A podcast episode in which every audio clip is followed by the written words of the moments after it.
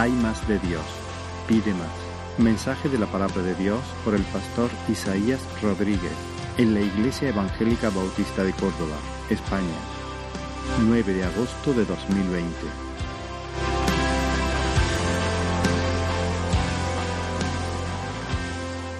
Vamos a orar por este tiempo, que el Señor sea el que, el que nos hable, como decía Antonio. Señor, te alabamos y te adoramos en este día.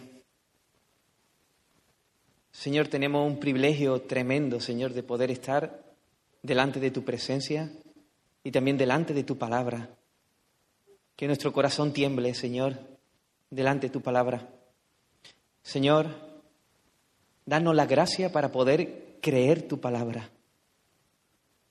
Señor, llénanos de tu Espíritu Santo tanto para exponer tu palabra como para recibirla en nuestro corazón y produzca fruto. En el nombre de Jesús, amén amén. Si me acompañáis y abrís vuestras Biblias por Lucas, capítulo 11, versículo del 5 al 12. Lucas, capítulo 11.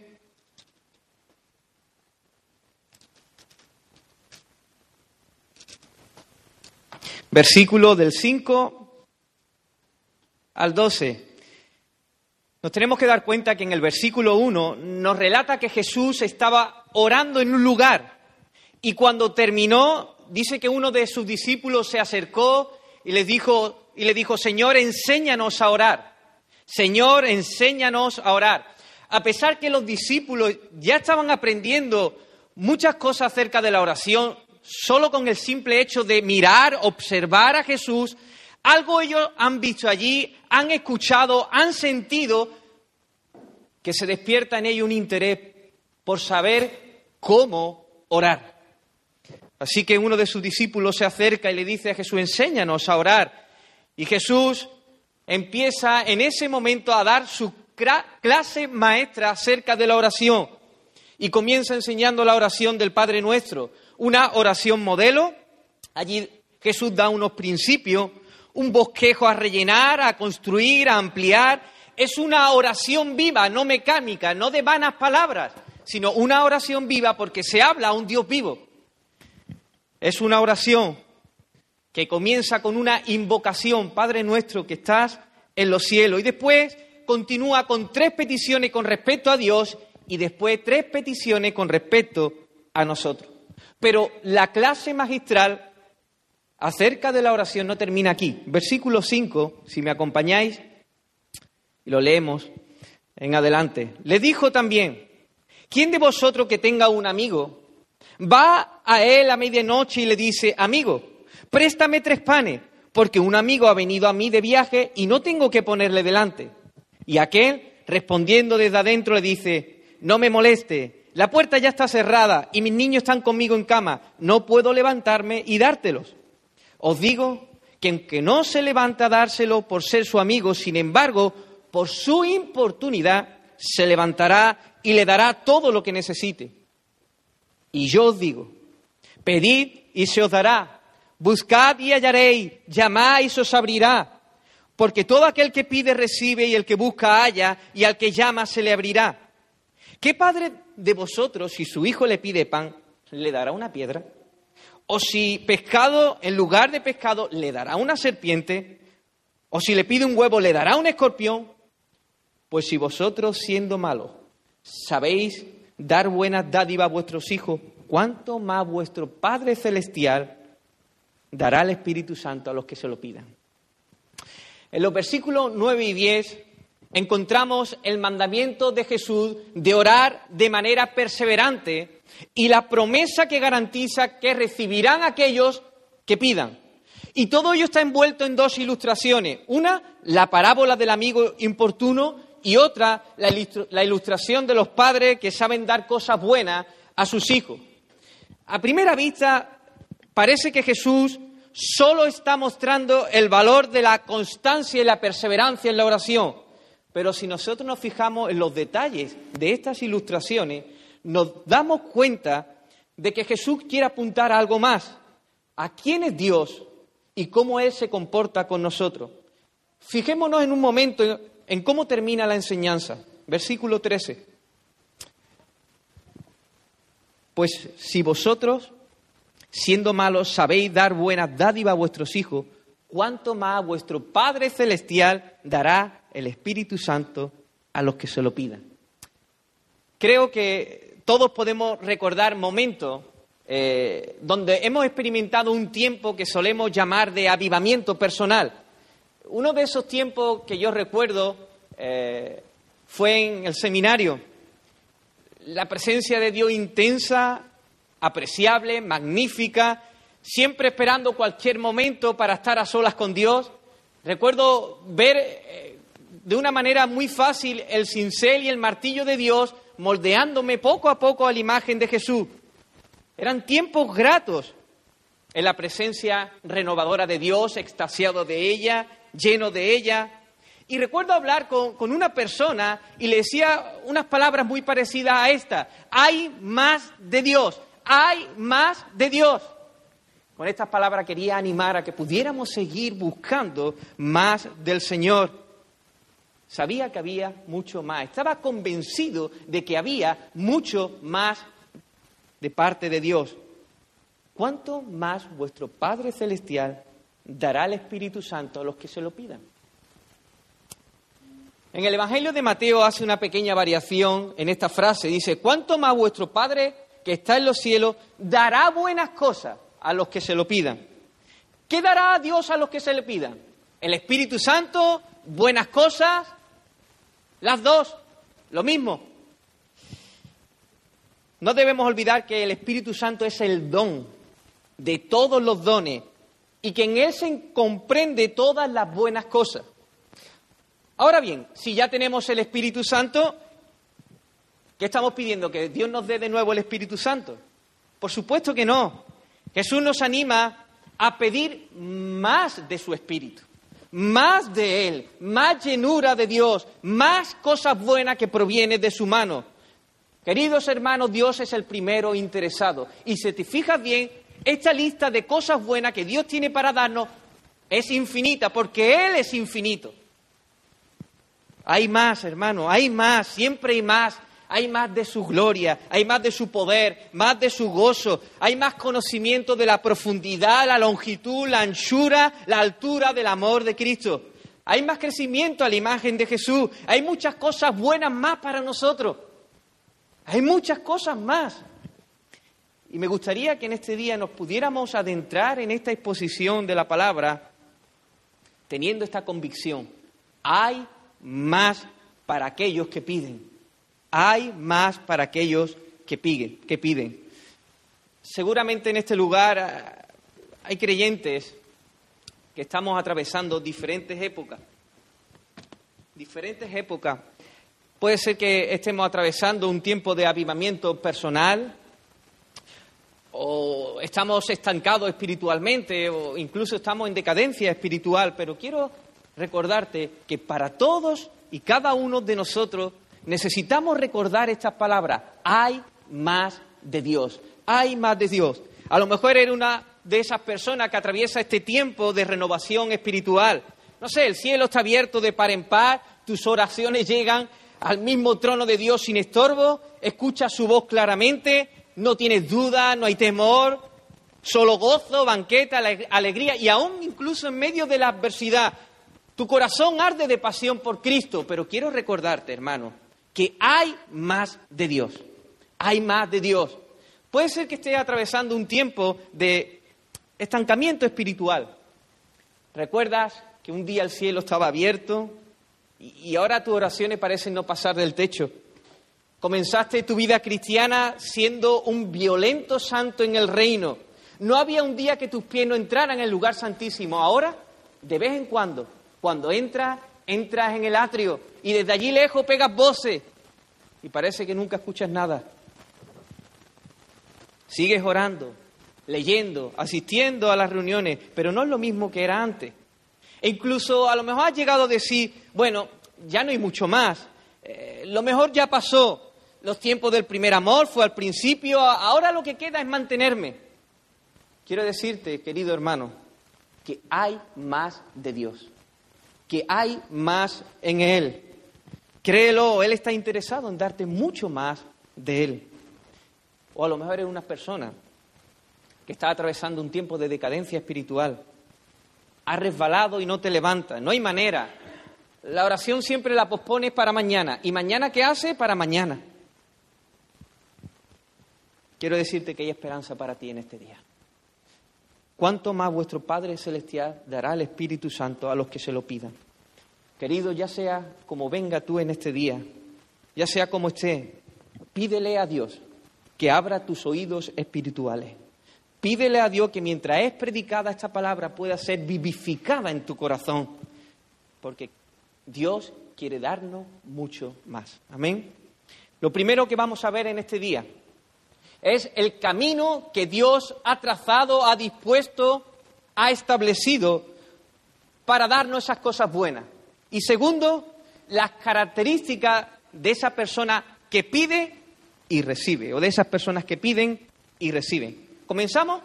El camino que Dios ha dispuesto. ¿Qué es lo que Dios ha establecido para darnos estas cosas? Jesús, después de hablar de la parábola del amigo importuno, dice en el versículo 9 versículo 10, y yo os digo, pedid y se os dará, buscad y hallaréis, llamad y se os abrirá, porque todo aquel que pide, ¿qué dice? Recibe y el que busca, halla y al que llama, se les abrirá. ¿Cuál es ese camino? Jesús establece un mandamiento. Pedid, buscad y llamad. Pero también una maravillosa y gloriosa promesa. Se os dará, hallaréis y se os abrirá. Si nos fijamos, Jesús usa tres verbos imperativos. Pedir, buscad y llamar. Los verbos en modo imperativo generalmente se usa al principio de las oraciones para dar órdenes. ¿Qué está haciendo aquí Jesús al usar estos imperativos? Jesús está estableciendo un mandamiento. Un mandamiento. Hay más que decir acerca de este mandamiento. ¿Por qué? Porque los tres verbos que aparecen son enfáticos y están en presente. Es como si Jesús dijera, seguid pidiendo, continuad buscando, persistid llamando. Jesús establece un mandamiento de orar, pero de orar de manera perseverante. De manera perseverante. Fíjate en el hombre que aparece en la parábola. Ha recibido a su amigo de viaje. Es medianoche. El viajero seguramente ha viajado a, a las horas más tarde para quitarse un poco de la calor del día. Así que su amigo llega a su casa, este amigo tiene hambre, tiene sed, así que el anfitrión mira la despensa y se da cuenta que está vacía, no hay nada. No tiene nada que darle a su amigo viajero. Así que me imagino que hace un ejercicio mental para pensar, ¿quién me puede proveer? ¿Se lo digo al vecino? Bueno, mejor al vecino. A medianoche, mejor que no. No vaya a ser que vayamos a tener problemas. Así que, ¿quién me puede proveer? Diría, ¿quién va a ser? Su amigo. Su amigo es el ideal. Así que ese hombre se levanta, se levanta de allí, va a casa del amigo y toca la puerta. Amigo, soy yo, dame pan. Y, el amigo, mira, no me moleste, estoy aquí con mis hijos durmiendo. Sigue buscando. Necesito tres panes. El amigo parece que no tiene la intención de dárselo, pero él sigue llamando. Amigo, necesito los tres panes para un amigo que ha venido de mí de viaje. ¿Te das cuenta? Este hombre pide, este hombre busca, este hombre llama, este hombre pide, actúa, persevera. Jesús habló también eh, en otras ocasiones acerca de este mandamiento con otras palabras. Usó, por ejemplo, estas palabras, velad y orad. Usó también parábolas para hablarnos de la importancia de este tipo de oración. ¿Recordáis la viuda que reclamaba al juez injusto justicia, iba un día y pedía justicia, iba otro día y pedía justicia, y iba otro día y pedía justicia? Y ya este hombre dice, se me va a acabar la paciencia, le voy a hacer justicia. Después tenemos también personajes en la Biblia, en los tiempos de Jesús, que clamaban, que oraban de manera perseverante, que buscaban a Jesús, como es el caso de la mujer sirofenicia, o como es el caso de la mujer que tocó el borde de su manto, que tuvo que hacer un montón de cosas para llegar hasta Jesús. O el ciego Bartimeo, ¿recordáis el ciego Bartimeo? Dice que el ciego Bartimeo estaba junto al camino, no podía estar ni en el camino. y escuchó que Jesús estaba por allí, estaba pasando por el camino, y el ciego Bartimeo, que era ciego y veía más que otros, porque le dijo, hijo de David, hijo de David, ten misericordia de mí, dice que algunos de los que estaban allí les reprendieron, cállate, no molestes al maestro, ¿cómo tú vas a pedir algo al maestro? Posiblemente eran hasta los discípulos de Jesús, no lo sabemos. Hijo de David, ten misericordia de mí. Cállate, hijo de David, ten misericordia de mí. Y seguía pidiendo, y seguía llamando, y seguía buscando. La misma vida de, Jesús se caracteriza por hacer lo que enseñaba. Él es el mejor ejemplo de una vida de oración perseverante. Tenía costumbre retirarse a primera hora de la mañana, en sus momentos de decisiones más importantes, incluso en sus tiempos de mayor sufrimiento como en Getsemaní, allí oraban de manera perseverante.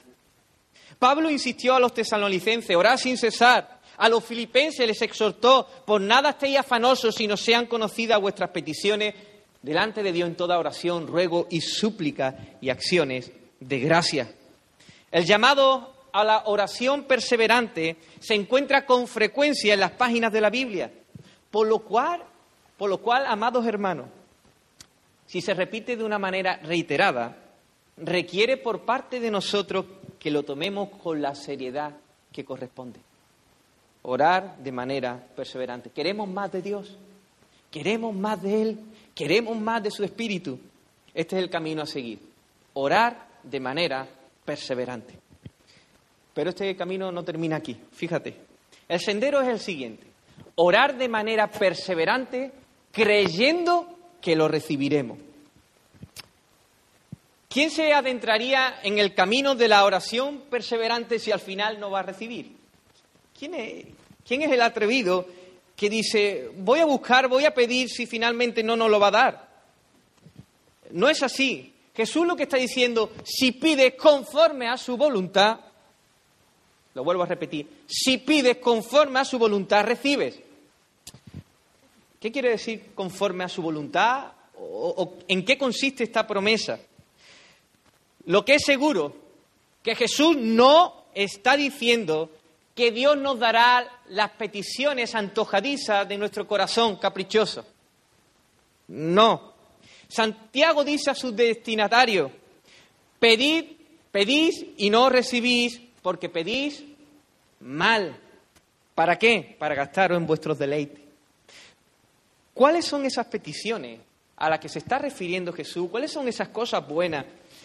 Tenemos que recordar que Jesús estaba enseñando el Padre Nuestro anteriormente. Y allí hay tres peticiones con respecto a Dios y tres peticiones con respecto a nosotros. Toda la vida y todas las necesidades básicas del cristiano se encuentran en estas tres últimas peticiones. Las tres primeras peticiones nos hablan de los anhelos profundos del corazón del creyente. Tu nombre sea santificado, tu nombre, venga a nosotros tu reino y hágase tu voluntad. Esos son los deseos más profundos del corazón del creyente. Pero ahí también Dios nos da espacio para que pidamos por cosas que tienen que ver con nosotros. Ahora bien, si nosotros estamos pidiendo que sea santificado su nombre, implícitamente también estamos pidiendo que Dios haga que nosotros vivamos de acuerdo a su nombre. Pedimos que el nombre de Dios sea honrado y entonces podemos pedir, Señor, haz que mi vida pueda ser un ejemplo de que honre tu nombre. Venga a nosotros tu reino. ¿Y qué podemos pedir? Señor, dame la oportunidad en el día de hoy para proclamar el Evangelio de tu reino santificado sea tu nombre, venga a nosotros tu reino, hágase tu voluntad. Señor, dame la capacidad para someterme a tu voluntad que es buena, agradable y perfecta. Pero podemos seguir pidiendo. ¿Qué cosas buenas podemos seguir pidiendo? Por aquellas necesidades que necesitamos. El pan diario. ¿Por qué? Porque queremos seguir viviendo. Ahora bien, seguir viviendo sin tener una sana relación con Dios es, estar muerto. Por eso pedimos por el perdón de pecado. Perdona nuestros pecados como también perdonamos nosotros a los que nos deben. Y como queremos tener esa relación sana con Dios y sabemos que el pecado realmente daña, decimos, Señor, cuando venga la tentación, si es posible, si puede pasar, y si no, dame la fuerza para no sucumbir ante la tentación. ¿Te das cuenta? ¿Cuántas cosas hay por las que podemos pedir? Cosas buenas que provienen de su mano. El que se adentra en el camino de la oración perseverante debe creer que recibirá estas cosas. Debe creer que recibirá estas cosas. Muchas veces el problema que tenemos es que perdemos de vista la promesa. Perdemos de vista la promesa y solo nos quedamos con el mandamiento de orar de manera perseverante. Y entonces la oración se convierte en una piedad fría, vacía, sin vida, mecánica, algo obligado, algo pesado, porque no, está viendo, no estamos viendo la promesa que hay, que si pedimos conforme a su voluntad, creyendo, vamos a recibir. Y muchas veces la oración la hacemos sin expectativa, como si no hubiera esperanza, sin fe. Hermano, pero cuando entendemos que hay una promesa y sus promesas son sí y amén, nos levantamos en fe y nos esforzamos, dedicamos tiempo a orar de manera perseverante, porque sí o sí, si lo que estamos pidiendo es conforme a su voluntad, ¿sabéis qué va a pasar, no? Recibiremos, recibiremos. Fíjate en la segunda ilustración. El niño pide a su papá, ¿qué pide? Pan, pide pescado, pide huevo, pero él pide con la certeza de que su padre le va a dar pan, le va a dar pescado y le va a dar huevo. Y así como ese niño, tenemos nosotros que pedir estas cosas buenas que Dios nos quiere dar y que se encuentre en sintonía con su perfecta voluntad. ¿Para qué? Para que Dios realmente lo haga. Hermano, esta promesa es una auténtica bendición. ¿Te estás dando cuenta? Dios tiene muchas cosas reservadas conforme a su voluntad. Solo tenemos que pedir, buscar y llamar. Dios nos la dará. Sé que esta ilustración que voy a hacer se puede entender mal, pero ya hemos explicado de las cosas buenas que Dios nos quiere dar. Lo que Dios nos está brindando es como una especie de cheque en blanco de cosas buenas que están conforme a su voluntad. Amén un cheque en blanco. ¿Qué harías si yo te diera un cheque en blanco, lleno de talonarios? Bueno, voy a poner una cantidad, no sé. Voy a poner un millón de euros para empezar. Pones ahí un millón de euros, por la mañana te diriges al banco, ¿y cuál es tu grata sorpresa? Que recibes cuánto? Un millón de euros. Al segundo día dice, bueno, vamos a poner 10 millones de euros. Vas al banco por la mañana, al día siguiente, ¿y cuál es tu grata sorpresa? ¿Qué recibe? Bueno, vamos a poner cuánto? ¿100? Y pide, y persevera, y pide, persevera, y busca, y llama, y pide, y persevera, y busca, y llama. Yo me imagino que allí en el banco ya te tienen que conocer, ¿no? Viene, la atención al público, todo allí te conocen, incluso hasta los mismos clientes del banco tienen hasta envidia de ti.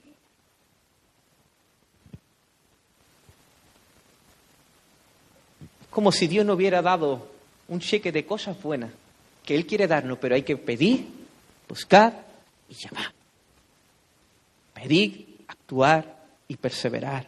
Mis hermanos, a mis amados hermanos, no hay nada mejor que tener más de su espíritu ser cada día más como Cristo. Son cosas que Dios nos quiere dar. Así que nos podemos dirigir continuamente al banco del cielo, extender nuestro cheque y decirle, Señor, dame más de ti, dame más de tu presencia. Señor, que mi gozo esté puesto en ti. Continúa perdonando mis pecados, ayúdame a perdonar a los que me ofenden. Señor, que yo no sucumba hoy ante la tentación, que tú seas el gozo de mi corazón. Pide al Señor, hermano, que sea manso y humilde de corazón Pide, hermano, pide que Dios te ponga personas para poder hablarle de Él. Únete a tu esposa, ve al banco, pide que tu relación, la relación entre vosotros, refleje la relación entre Cristo y la iglesia. Pide por el bien de tus hermanos, pide sabiduría, hermano, pide, busca, llama de tal forma que el cielo sonría. Que tu testimonio de vida reavive el corazón de otros hermanos y que el infierno tiemble cuando te vea de rodillas. Hermano, pide, busca y llama, porque aquellos que piden, buscan y llaman y piden cosas conforme a su voluntad, Dios los dará. Este es el camino que Dios ha dispuesto. En su, soberanía, en su soberanía, Dios ha establecido que muchas cosas buenas se nos den a, través de la oración perseverante que cree que recibirá. No sé si habéis visto las películas de, la trilogía del Hobbit. Eh, no sé si recordáis, algunos que lo hayan visto, eh, el Hobbit con unas cuantas personas se están dirigiendo a la ciudad de los enanos, me parece que era. Y tienen que atravesar un bosque encantado. La única instrucción es seguir el sendero. Seguir el sendero. Y allí se adentran en un profundo bosque. Este bosque está encantado, lo acabo de decir antes. Así que entran allí, no pueden desviar la mirada del sendero, tienen que seguir el sendero. Si miran el agua, bueno, el bosque intenta seducir, crea un ambiente pesado, eh, te das cuenta que ellos cada vez están más cansados, más agotados, de manera que pueden quedar exhaustos y empiezan a perder la orientación, ya no han perdido el camino, lo han perdido todo. La instrucción era seguir el sendero. Seguir el sendero. Ese es el camino que Dios nos ha establecido para darnos cosas buenas. Orar de manera perseverante, creyendo que lo recibiremos. Ese es el sendero. No hay atajos, hermano. No hay atajos. Dios ha establecido que por medio de la oración perseverante nos dé muchas cosas. El mundo va a intentar seducirnos, desorientarnos. Nuestra carne intentará buscar otra forma, porque a nuestra carne no le gusta la oración. No le gusta. Prefiere escuchar una predicación en YouTube o acudir a algún evento cristiano o leer un libro cristiano e incluso estudiar la Biblia antes que orar. Antes que orar. Pero queridos, si nosotros queremos las buenas cosas que Dios tiene para nosotros, hay que orar de manera perseverante, creyendo que recibiremos. ¿Sabéis qué? Este camino merece la pena. Porque sí o sí, si aquellas cosas que pedimos están en el corazón de Dios, para nosotros nos lo dará. Muy bien. Segunda cosa que vamos a ver. ¿Quién se adentra en este camino? ¿Quién se toma ese camino con entusiasmo o con duro esfuerzo, pero sabiendo que va a recibir? ¿Quiénes son los que piden y reciben? ¿Quiénes son los que piden y los, que reciben? Veamos dos cosas, dos características de estas personas. ¿Quiénes son los que piden y reciben? Si nos fijamos en estas ilustraciones nos podemos dar cuenta de algunos detalles. Por un lado tenemos allí al hombre que ha recibido a su amigo viajero con mucha hambre. Se dirige a la despensa y ¿qué pasa? ¿Que la despensa cómo está? Está vacía. No tiene nada con qué suplir. No hay nada por sí mismo que pueda hacer para suplir a su amigo, para proveerle. No hay nada en la despensa. Si tiene allí en su parcela un poquito de huerto y algunas cosas plantadas, allí no hay nada tampoco. Ese hombre ha recorrido, su pequeña casa, pero no hay nada, no hay pan, no hay nada. No tiene nada, absolutamente nada. Por otro lado tenemos al niño.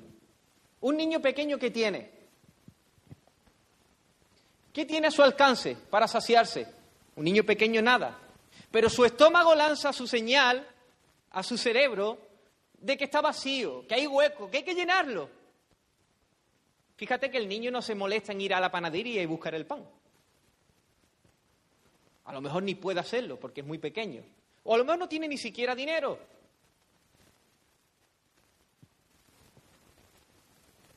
El niño no tiene nada no tiene pan, no tiene pescado, no tiene huevo. El pan y el pescado y el huevo lo pone su papá y su mamá en la mesa. ¿A quién pide? A su papá y a su mamá.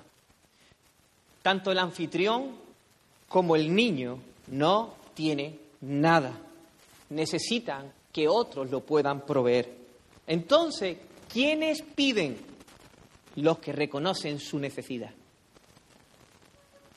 los que reconocen su necesidad. Nadie que no reconozca su necesidad espiritual recibirá, porque sencillamente no pedirá. Piden los pobres de espíritu. Piden los que reconocen su bancarrota espiritual. Los que se dan cuenta que su despensa está vacía y no hay cómo llenar de gozo su corazón. Esos son los que piden. Piden los que se dan cuenta que son como niños, imposibilitados de proveer el pan celestial. Si me acompañáis al Salmo 34,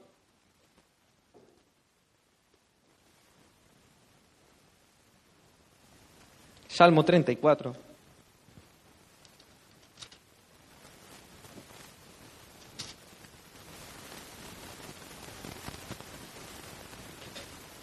Ahí nos habla que es un salmo de petición por protección divina, un salmo de David. Fíjate que David dice cosas como la siguiente, versículo 4. Busqué a Jehová y él me oyó. Versículo 17. Claman lo justo y Jehová. Pero fíjate en el versículo 6. Este pobre clamó y le oyó Jehová y lo libró de todas sus angustias. Este pobre, ¿a qué se refiere? ¿A pobre económicamente? David había tenido que huir al desierto, Saúl lo perseguía, no tenía nada de dinero. Claro que no. Él se reconoce ante Dios como un pobre, un mendigo necesitado del pan diario que satisface su vida. No hay manera que pueda hacer frente por sí mismo a la angustia que ha entrado en su corazón. Está necesitado y reconoce que no es suficiente y pide al único que puede librarle. ¿A quién es? A Dios. A Dios. ¿Quién pide? ¿Quién recibe? Los que reconocen su necesidad. Queridos, el problema básico del hombre es que no caemos en la cuenta de la necesidad que tenemos. Incluso nosotros como cristianos nos pasa mucho, mucho, mucho. No nos gusta considerarnos pobres, ni nos gusta sentir nuestra necesidad, y solemos intentar, intentar eliminar esa sensación con otras cosas que no quitan el problema de raíz. Creo que antiguamente había un anuncio de la Coca-Cola, si no recuerdo mal, donde había una persona, un viajero en el desierto. Eh, lo he intentado buscar en, YouTube, pero no, no, no lo he encontrado. Y había un hombre que estaba en el desierto. ¿Cómo estaba en el desierto? Con el calor, agotado, seco, seco, seco. Y allí le dan una Coca-Cola, una Pepsi. Y empieza a beber. Eso parece algo estimulante, refrescante, ¿verdad? Si yo estuviera en la situación de ese viajero, y es verdad que estoy deshidratado, y en vez de ofrecerme agua me ofrecen un refresco de gaseosa llena de cafeína, pues no me hubiera gustado. Porque dentro de dos horas, a lo mejor ahora, me lo bebo y se me quita la sensación de sed, pero dentro de dos horas está contribuyendo para seguir deshidratándome. Muchas veces nuestro problema es que no queremos reconocer nuestra necesidad. Y intentamos aliviarla con otros refrescos, con otras cosas, con otros medios. Por un tiempo perdemos esa sensación de que no hay sed, pero estamos deshidratados, nos estamos muriendo, estamos secos, porque no acudimos a la fuente de agua viva. Queridos hermanos, Puede ser que estemos luchando con actitudes de nuestro corazón que no agradan a Dios por años, incluso por décadas. ¿Qué estamos haciendo? A lo mejor hay una tendencia en ti de airarte y enojarte y está destruyendo tu familia, tu matrimonio. ¿Qué estás haciendo? O puede ser que la pereza te está, está haciendo que tu vida devocional no avance. O muchas veces tomas decisiones sin la sabiduría de Dios y las consecuencias después son muy graves, muy nefastas. Y podríamos hablar de un sinfín de cosas con las que estamos luchando, temor, ansiedad, egoísmo, de tal manera que no vemos la necesidad de los demás, falta de dominio propio, y así podemos estar año tras año. ¿Qué pasa? ¿Por qué siempre me tiene controlado esta misma actitud o actitudes? ¿Por qué no hay crecimiento espiritual? Con casi toda seguridad, el problema es que no hemos reconocido nuestra extrema necesidad. Sí, sabemos que hay algo que no está bien. Sabemos que algo no funciona, pero buscamos otros médicos, otras cosas. Como la mujer que tocó el borde del manto de Jesús, que tenía 12 años, flujos de sangre, y había ido a todos los médicos posibles, y había gastado mucho. Y muchas veces hemos hecho. Hermano, solo cuando reconozcamos que nuestra despensa está vacía y que no hay nada por nuestros medios ni nadie que nos pueda suplir de la necesidad que, que tenemos, no vamos a buscar, no vamos a pedir, no vamos a llamar. Solo aquel que siente la sed y se da cuenta que esa sed no puede ser quitada con nada ni con nadie, solo va a acudir en ese momento entonces a Jesucristo, que es el dador del agua de vida. Solo aquel que realmente siente el hambre y sabe que sabe que sabe que nadie ni nada puede suplir esa necesidad, va a ir a aquel que le puede dar el pan del cielo. Queridos, ¿quién pide? ¿Quién recibe? Los que reconocen su necesidad los que reconocen su necesidad. Permitirme que tome un poquito de agua,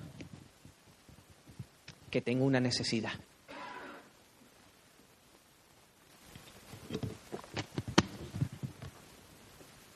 Gracias. ¿Quién pide?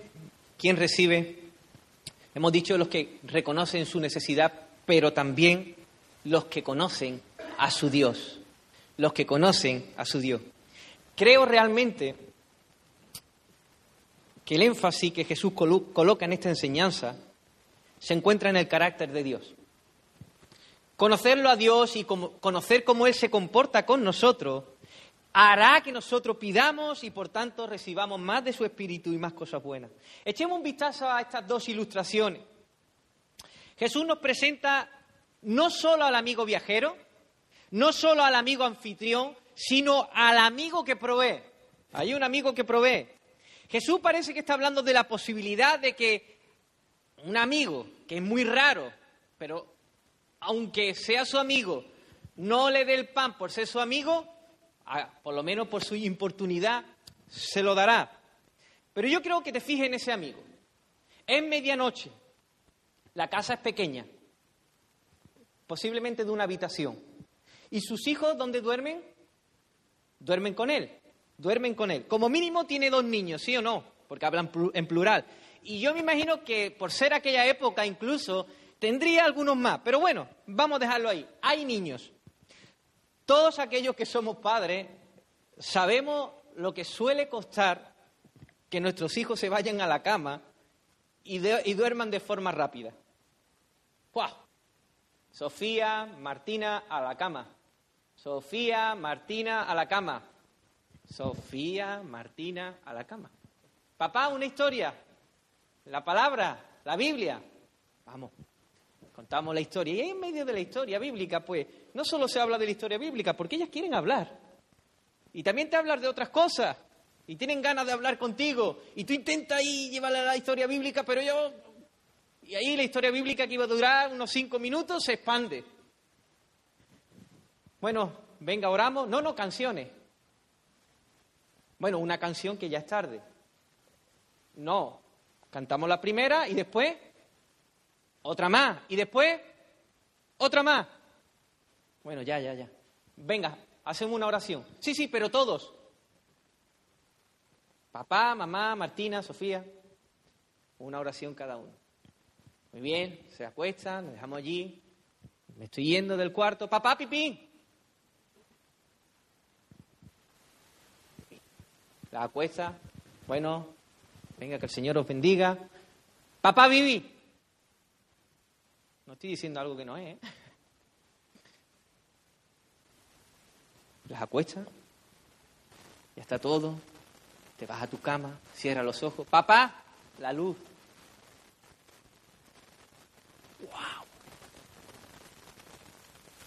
Cuesta mucho dormir a los hijos. Cuesta mucho dormir a los hijos. Yo creo que en aquel tiempo también podría pasarle a este hombre. En una habitación tiene que acostar a sus hijos. Ha hecho un montón de cosas para que duerman sus hijos y cuando están ya dormiditos y él está ya que ha pegado su primera cabezada, no, no me lo creo. No me lo creo. Y encima, ¿quién es? Mi amigo, mi amigo hasta el momento. No puedo dártelo, están aquí mis hijos. Como, Tú sabes lo que me ha costado trabajo a mí de, de acostar a mis hijos. Como se levanten tengo toda la noche.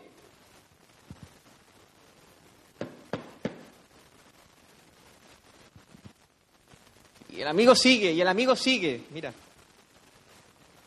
ya no eres mi amigo, ¿eh? pero toma, llévatelo. Jesús está diciendo que aunque esa reacción de este hombre es difícil hallarla en un amigo, si fuera así, aún así le daría el pan por su existencia. Sin embargo, yo creo que en esta historia implícitamente también se nos está mostrando que Dios es muy distinto a este hombre. Dios es muy diferente a este amigo, si fuera así. En Isaías capítulo 41, versículo 8, Dios llama a Abraham amigo. En Juan capítulo 15, versículo 15, Jesús le dice a sus discípulos y también a nosotros que ya no nos llamará siervos, sino amigos. Dios Padre es amigo de nosotros. Fíjate tanto que nos amó este amigo que entregó a su mismo hijo. ¿Cómo no nos dará todas las cosas juntamente con él? Y Jesús, Jesús es nuestro amigo. Tal es nuestro amigo que dio su vida en rescate por nosotros. ¿Cómo no nos dará todas las cosas juntamente con Él? Querido, ¿quién pide? ¿Quién recibe? Los que conocen a su Dios. Dios es nuestro amigo. Nunca se molesta cuando le llamamos a su puerta. Él nunca está cansado. Él no está nunca ocupado de tal manera que, que no pueda atendernos. La madrugada para pedir no es demasiado temprano para Él. Nuestra voz dirigida en la noche no les molesta, ni tampoco el timbre a la hora de la siesta. Todo lo contrario, Él está entusiasmado por hacernos bien. Dios no es como nosotros. Él quiere darnos más de su espíritu. Sus ojos nunca están cargados de sueño, sus oídos siempre están prestos, su misericordia es continua, sus manos siempre están abiertas para dar. Pide, hermano, pide, pide cosas buenas, que glorifiquen el nombre del Señor y nos lo dará. Porque Dios es como es. Amén. Permitidme que veamos también la otra ilustración que se nos presenta. Allí no solo hay un hijo que pide, sino también hay un qué? Un papá que da. Un padre como tú y como yo. Un padre imperfecto. Y un padre como tú y yo todos los días no se levanta bien. Este hombre tiene días buenos, días grises y muchos días que no son tan buenos. El hijo no está pendiente si su papá está cansado, si su papá ha dormido poco, si necesita descansar. El hijo pide. Su estómago está vacío. Su cerebro le dice, llénalo y pide a aquel que le puede proveer. Y querido, ya sea que el padre esté enfadado con el hijo, por la travesura que ha hecho. Ya sea que el padre esté cansado, que el padre venga enfadado del trabajo o malhumorado. ¿Sabéis qué va a ser su papá? Su papá le dará pan, pescado y huevo. Y entonces Jesús dice, cuanto más vuestro Padre, que está en los cielos, dará buenas cosas a los que le pidan. ¿Quién pide? ¿Quién recibe? Los que conocen a su Dios. Dios no es como nosotros. Dios es bueno. Dios es bueno, es infinitamente bueno, perfectamente bueno, hermano. Benevolente en su intención. Nunca se levanta con el pie izquierdo, nunca tiene días grises ni malos, nunca se enfada pecaminosamente porque su santidad no depende de algo que esté fuera de él. Él siempre está gozoso, lleno, completo. Nunca tiene un pensamiento malo acerca de ti. Dios siempre está intensamente entusiasmado en extender su bondad y su misericordia. Este es nuestro Dios, nuestro Padre. Él es cercano, amable, simpático, tiene empatía. Siempre tiene un infinito deseo de hacernos bien. Él quiere darnos cosas buenas que glorifican su nombre. Así que pide, busca, llama. Dios es nuestro Padre bueno que está en los cielos y está entusiasmado por darnos cosas buenas. Hermano, es Dios, es su carácter, es como actúa con nosotros, lo que nos mueve a orar de manera perseverante. Él, Él, la promesa de que recibiremos no es un timo, no es un sí, a lo mejor un no. No, mis hermanos, las promesas de Dios son sí y amén. Sí y amén, porque descansan en su carácter. Él es verdadero y Él es fiel. Vamos concluyendo. Y quiero volver al principio. ¿Cómo estás? ¿Cómo estás? ¿Avivado? ¿Estancado? Decayendo, quiero decirte que hay más de Dios. Hay más en Dios. Hay buenas cosas conforme a su voluntad para ti. Pero Dios ha establecido este camino, orar de manera perseverante, creyendo que recibiremos. No hay atajo, no hay otras cosas. Dios en su, soberanía, en su soberanía ha establecido darnos cosas buenas a través de la oración perseverante. ¿Estás avivado? Quiero decirte que hay mucho más. No creas aquellas personas que te dicen que eres demasiado radical por dedicar tanto tiempo a la oración, a la palabra, a predicar el Evangelio, a asistir constantemente a las reuniones. No mengues, sigue pidiendo, sigue buscando, continúa llamando porque hay más. Hay más, hermano, para ti. ¿Estás estancado espiritualmente? No te conformes. No diga, he vivido todo lo que tenía que vivir en Dios ahora mantenerme. No, mi hermano, hay mucho más. Recuerda que los violentos, de los violentos es el reino de los cielos. Así que aumenta tu tiempo de búsqueda del Señor.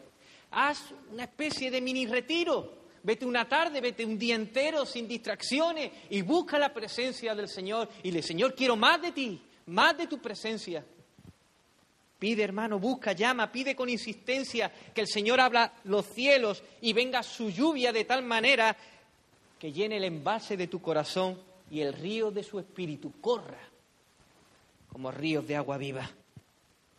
Hermano, si estás en decadencia espiritual y estás diciendo yo no puedo más, no tengo fuerza, no tengo ni ánimo para orar, pues comparte tu carga con un hermano maduro en el Señor. Queda con Él. Busca la presencia con Él, Él te ayudará. Sobre todo cree que Dios, como lo ha hecho otras veces, cambiará tu lamento en baile. Te va a vestir de alegría, pero pide, pide, busca. Y voy terminando con algunas aplicaciones más finales. Recuerda que los que reconocen su necesidad son los que recibirán. El orgullo es el gran obstáculo para recibir sencillamente porque no pediremos. El orgullo dice, estoy bien, soy fuerte, mi, mi despensa está llena, yo me busco lo mío. Cuidado con el orgullo que se camufla con una falsa humildad. ¿Eres capaz de decir que no puedes vivir sin Dios? ¿Eres capaz de decir que estás constantemente necesitado de la gracia de Dios, pero no oras? ¿Qué pasa ahí? El orgullo camuflado.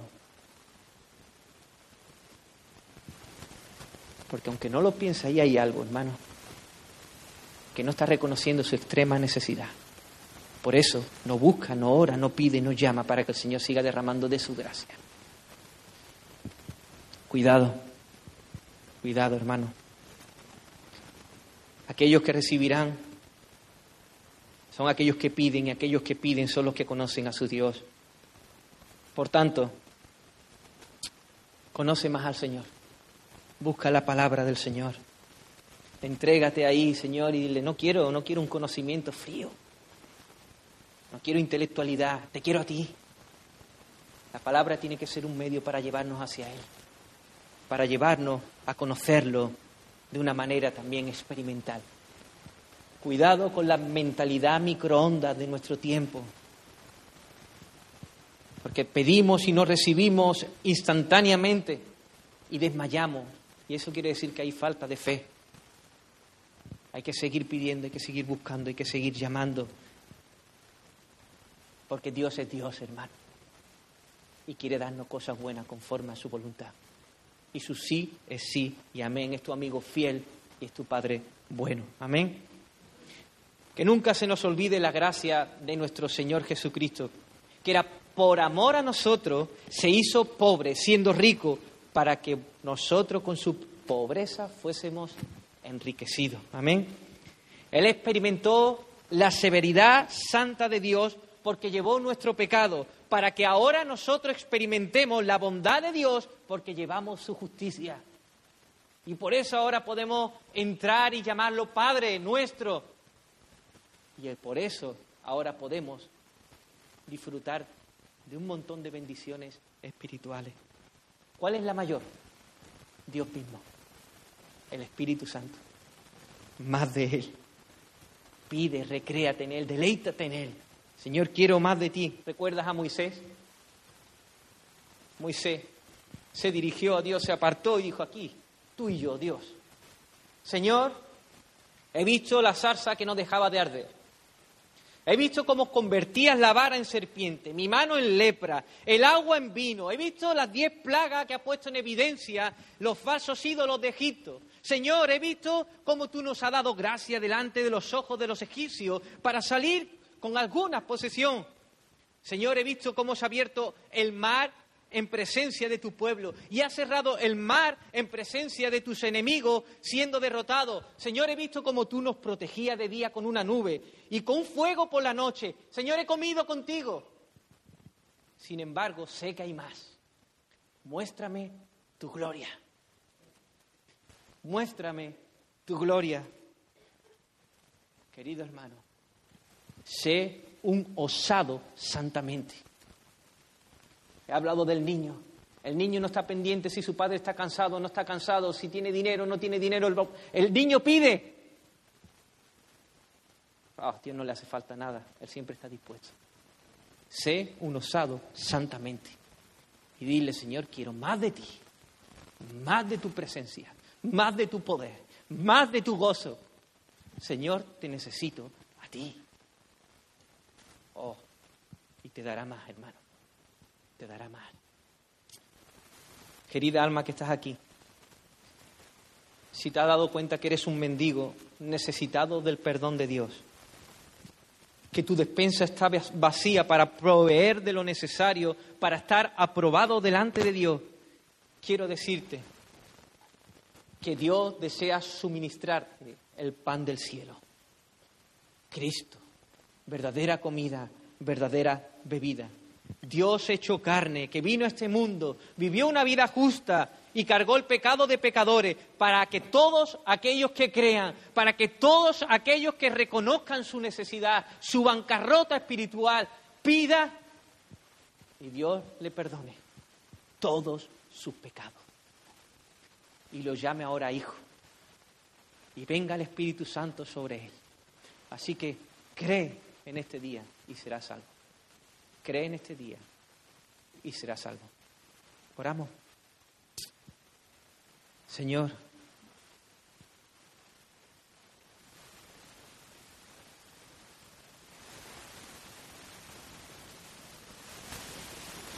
vivifica tu palabra en nosotros, Señor.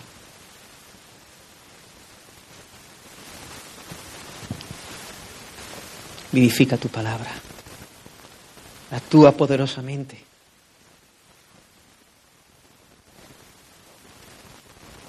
Oh, que tu Espíritu Santo siga recordándonos tu palabra. Que pueda ser anclada en nuestro corazón y produzca fruto, Señor, si te creyéramos a ti, Señor. Y si nos humillamos delante de ti, Señor, tú abrirás los cielos y derramarás más de tu espíritu, más de tu presencia. Reconocemos nuestra necesidad, Señor. Nuestra despensa está vacía. No tenemos nada, Señor. Llénanos tú, Señor. Llénanos tú.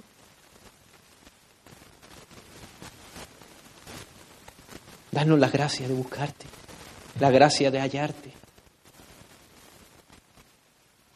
la gracia de saborear tu amor, tu misericordia, porque mejor es tu misericordia que la vida. Por eso nuestros labios te alabarán a ti.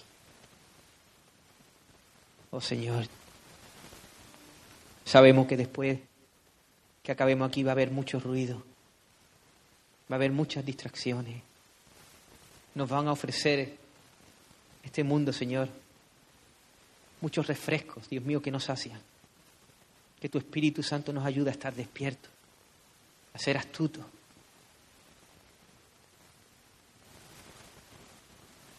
Para que rechacemos eso y te busquemos a ti, que eres el manantial de la vida. Ayúdanos a tomar decisiones en, este, en, este, en esta hora, Señor. A apartar aquellas cosas donde queremos aliviar nuestra sed pero que nunca, nunca, Señor, nos sacian.